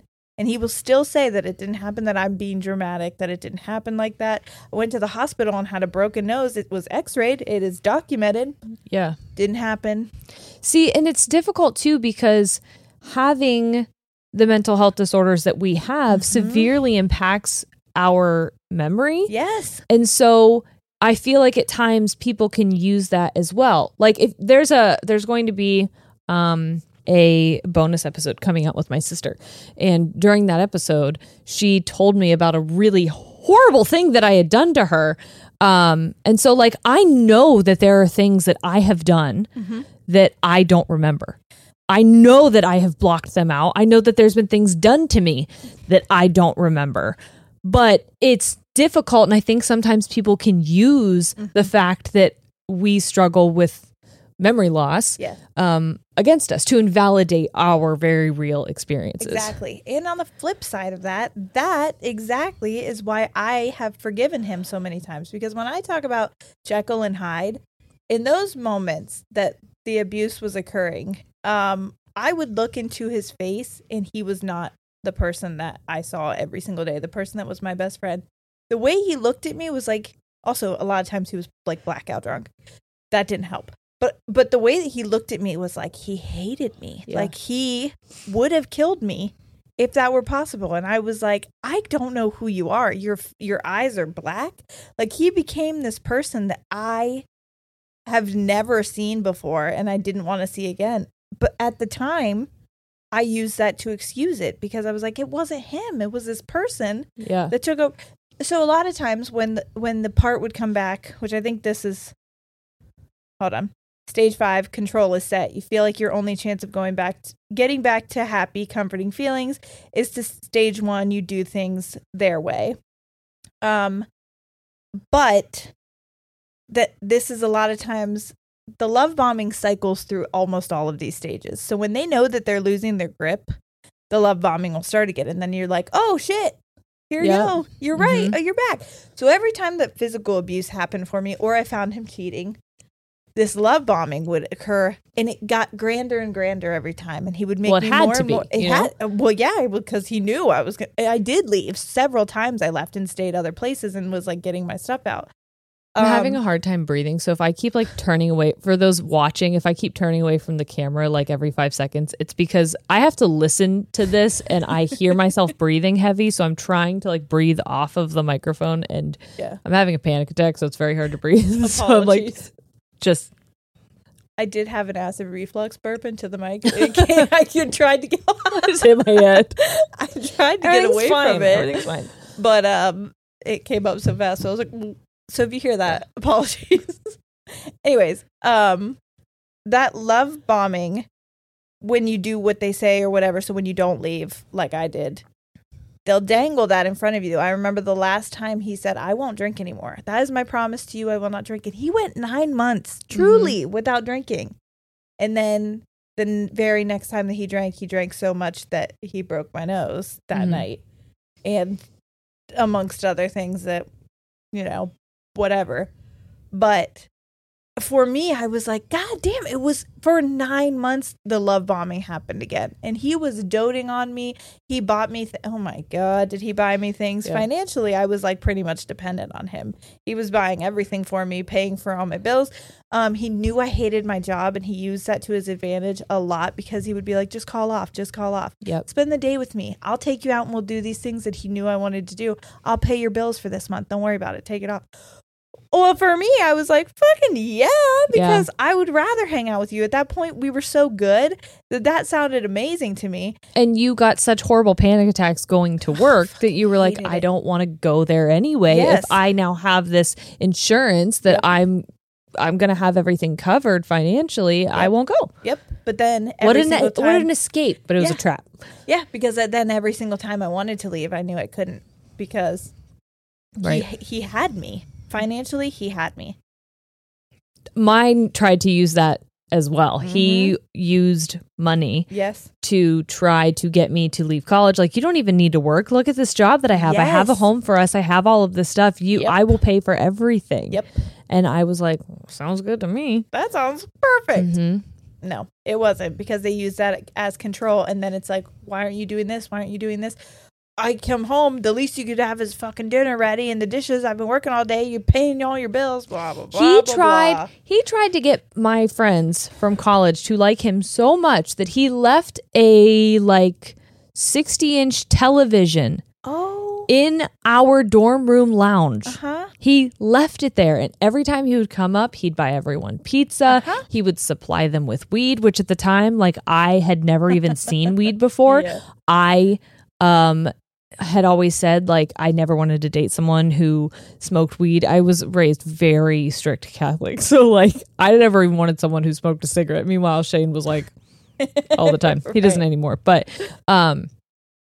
Whenever I found out, they were like, "Oh, you don't think he smokes weed? He supplies it for everyone." And I was like, "He does?" He's like, "Yeah, he's got a bottomless canister." And I'm like, "Who is this person? Yep. Who Same. is this I person?" thought mine was selling harder drugs than that, and I was like, what? There's like a whole different life, and so you're like, who Who are you? Yes. Literally, that would be, when I found out about that, I was like, "Who the fuck are you?" whenever and i think i've told this before whenever um, we had like one of our last big blowouts um, and the police got called to my dorm room well as campus cops but they threatened to call the real police because he wouldn't open the door Yeah. um, he was texting um, drew's mom in quotes which drew's mom was dead Oh my um, he was actually texting drew's sister and they were i was like you were texting some nasty things to drew's mom and I remember he wouldn't let me out of the dorm room.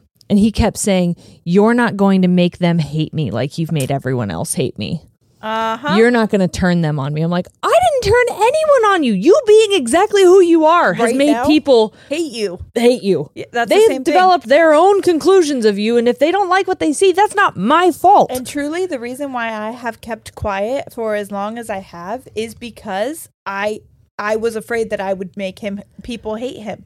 Guess what? It's not my fucking responsibility. Right. You did it. Right. All I'm saying is the truth. And if you're not happy with what happens because people know the truth, that's not my fucking fault. You did it. right. So take accountability for your actions, apologize, move on, whatever the fuck you have to do. Get but help. It is not my responsibility to save your ass anymore. Right. And I'm not going to do it. Right. I'm not going to be quiet. Not at the expense of yourself. No. Hell no. Hell no. Because stage six is loss of self. Mm, Things get worse, not better, and you resign yourself to just accepting the Yep. abuse. Should you fight back, that will intensify their abuse. Stage six is where you are entirely confused, miserable, and your self esteem is at an all time low. I call this stage the eggshell stage. This was a stage where I felt like I was constantly walking on eggshells, doing everything. I couldn't go to someone's house because I was afraid that he was going to find out. And that would, for some reason, make him mad, even though he was friends with this person too. Yeah.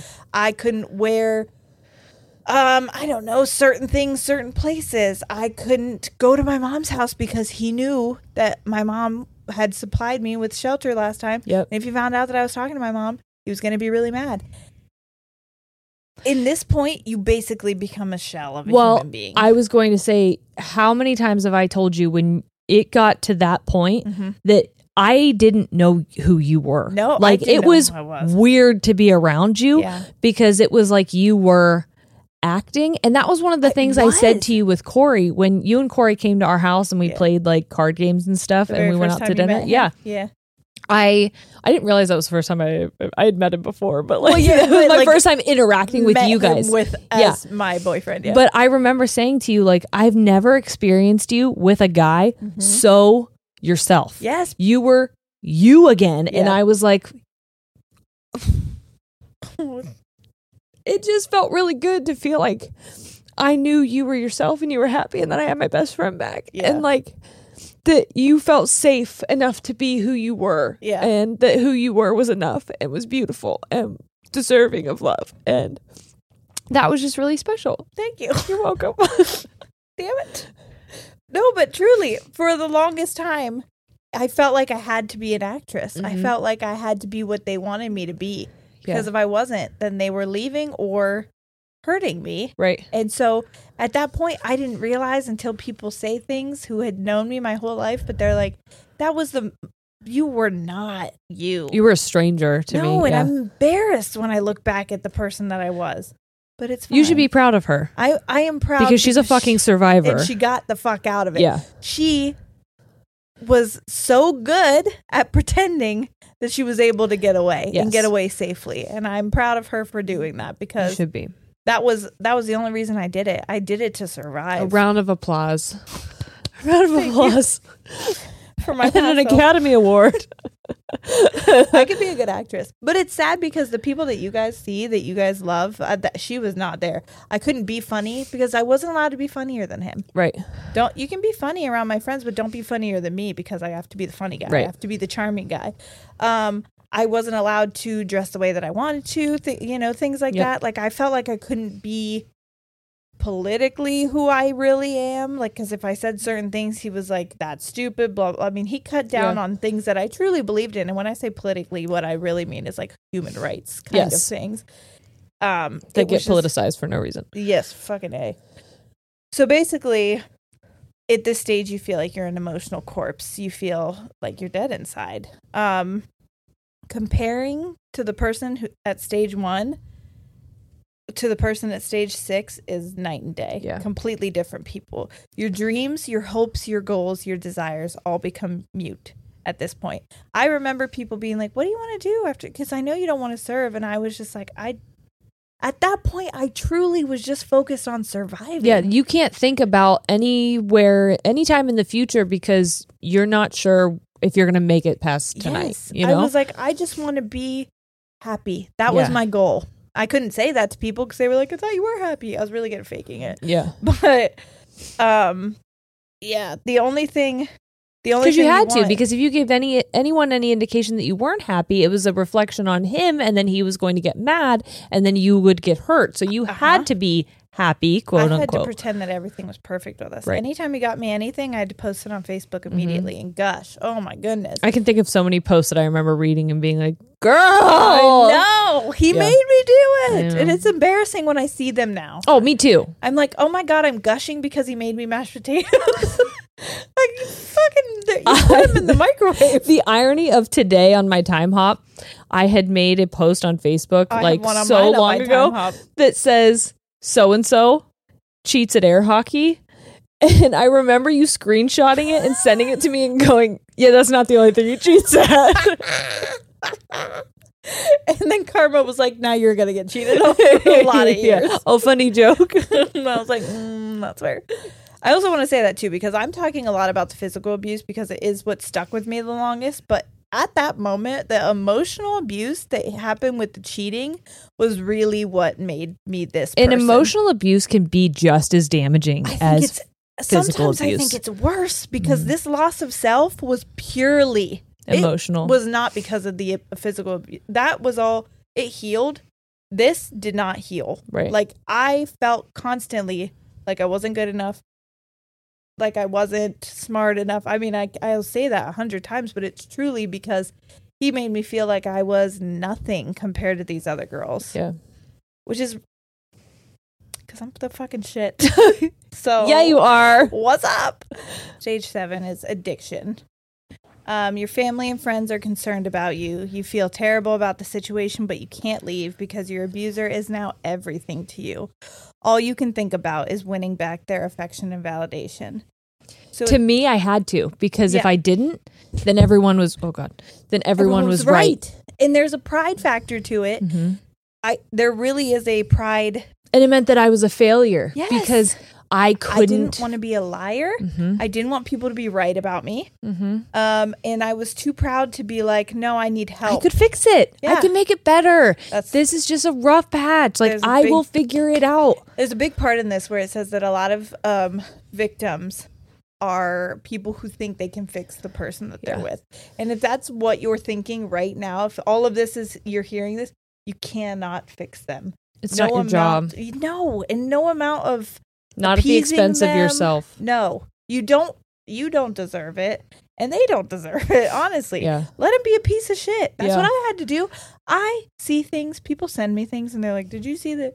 Mm-hmm. what he's doing on social media and it's embarrassing Yep. first of all but second of all i'm just like that's not my problem anymore Yeah. that's not my problem i don't care if he's making himself look bad i don't care if he's making other people feel bad i mean i do Yeah. but like i, I can't do anything about it that's just who he's gonna be and His success is not my success. His fail is not my fail. Nope. Like I cannot be responsible or connected to any of it. yeah And, I that was something that was really hard for me. I wanted I he was supposed to go to the same college as me. He got Mm-hmm. in because I filled out his application. um and I did his homework and I got him to grad that. like yeah. But he blamed me. yeah He ended up not going. Mhm. I don't know why. yeah I don't remember why, but he ended up not going. And then he blamed me for him not going. Mm. And now I was responsible for the fact that he didn't go to college. And Right. so, like, if he was unsuccessful, ultimately it was my fault. right And so I had to make sure that he was successful because that meant I didn't fail him.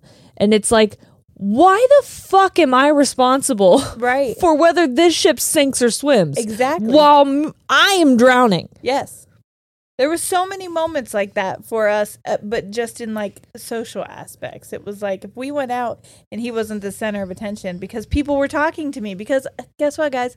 I'm kind of a likable person. I'm a sometimes. fucking delight. I, so, like, but like, if that happened, he would be furious. Like when we got home, that it wasn't attention on him on Mm-hmm. it, and then he had to berate me because it was like, no, I have to put you back down here Yep. because people were had fun with me. Yep. It's just fucking bizarre. But that's the thing too. It wasn't always like that. There were times when we went out and he was fucking great. When when he was sober for all those months, he was my DD freaking everywhere, and I felt so bad because I was like, this person has a legit problem with drinking alcohol, and here he is offering to DD me and my friends everywhere we wanted to mm-hmm. go.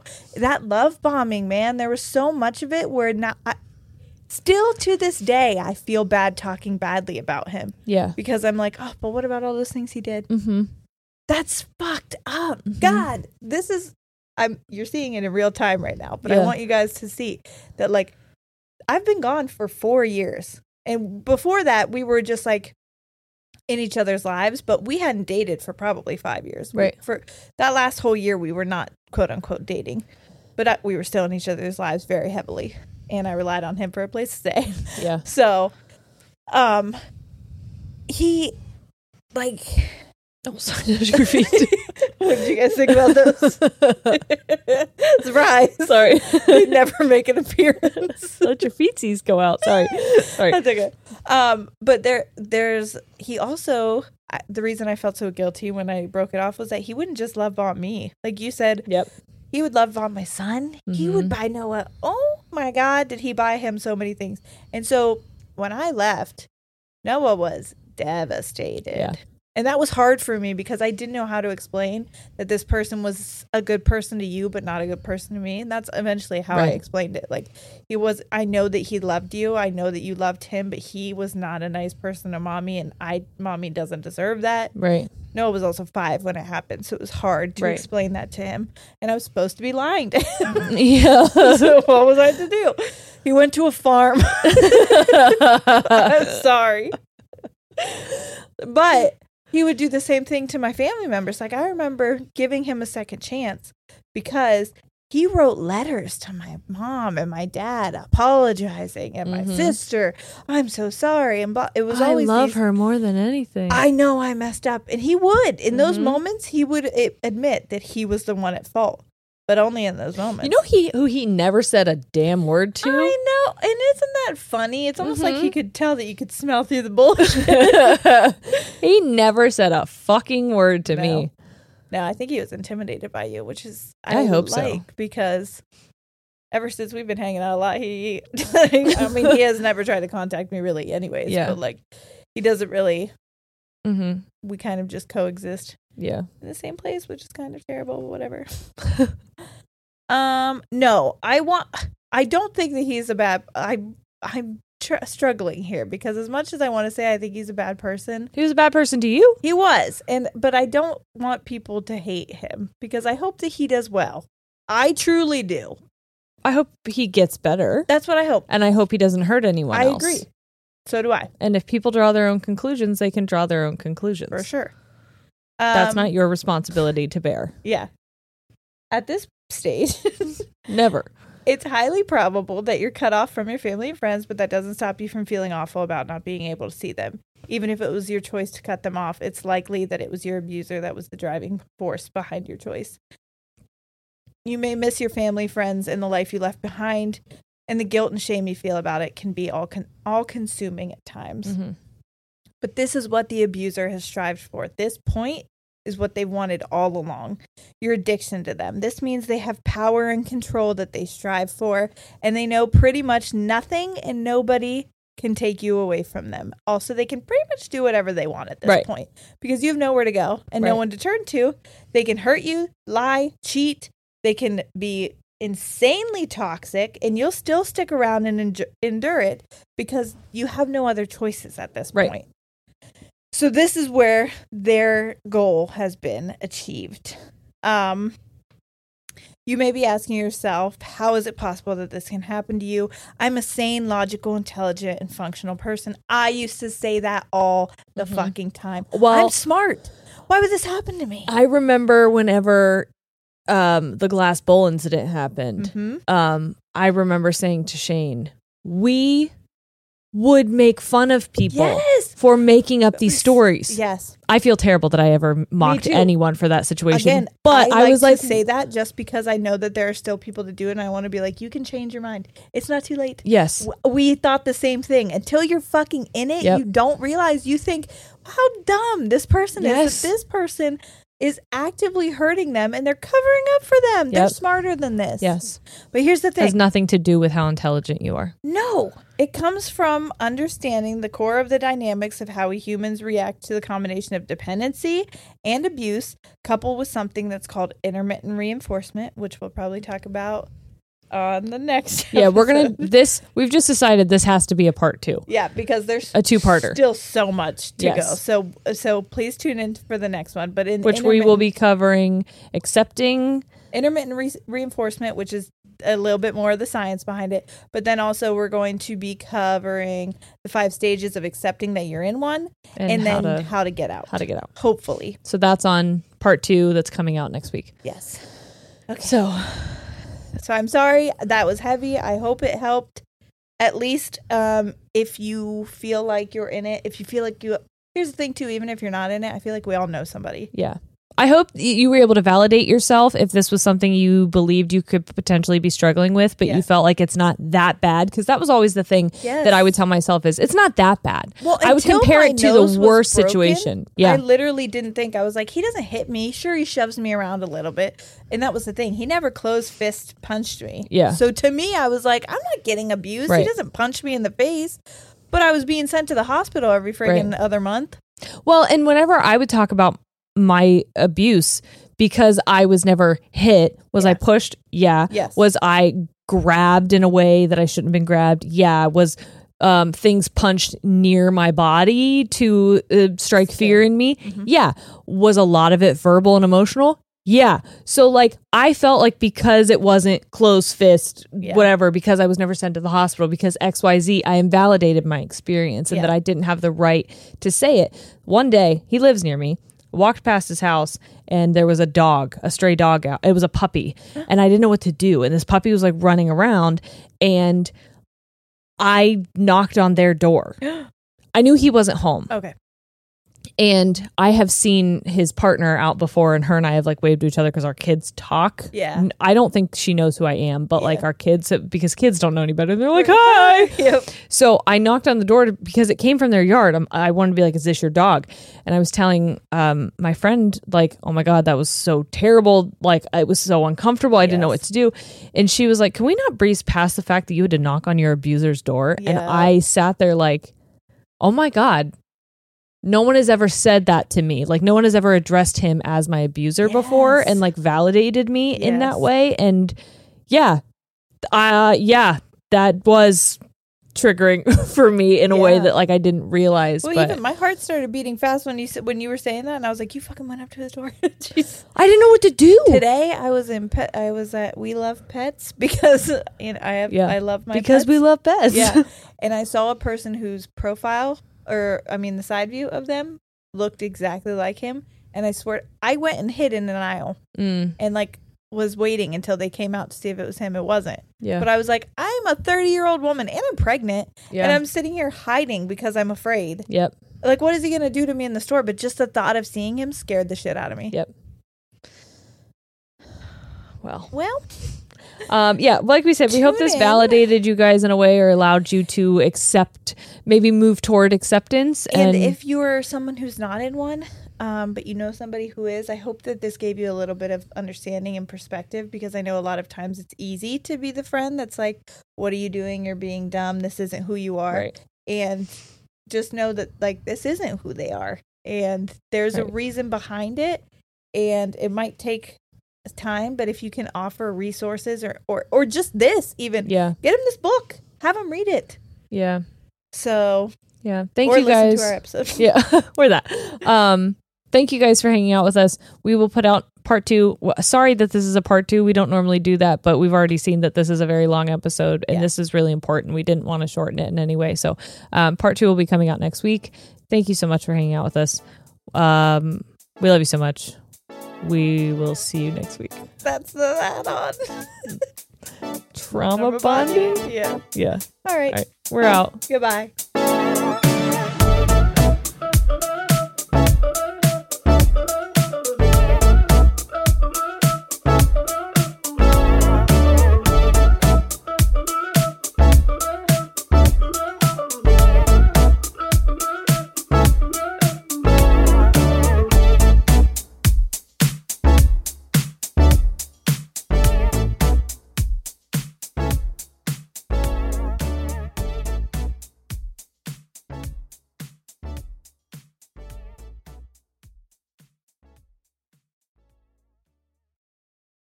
Longest field goal ever attempted is 76 yards.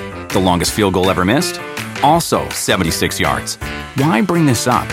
Because knowing your limits matters, both when you're kicking a field goal and when you gamble. Betting more than you're comfortable with is like trying a 70 yard field goal, it probably won't go well. So set a limit when you gamble and stick to it. Want more helpful tips like this? Go to keepitfunohio.com for games, quizzes, and lots of ways to keep your gambling from getting out of hand.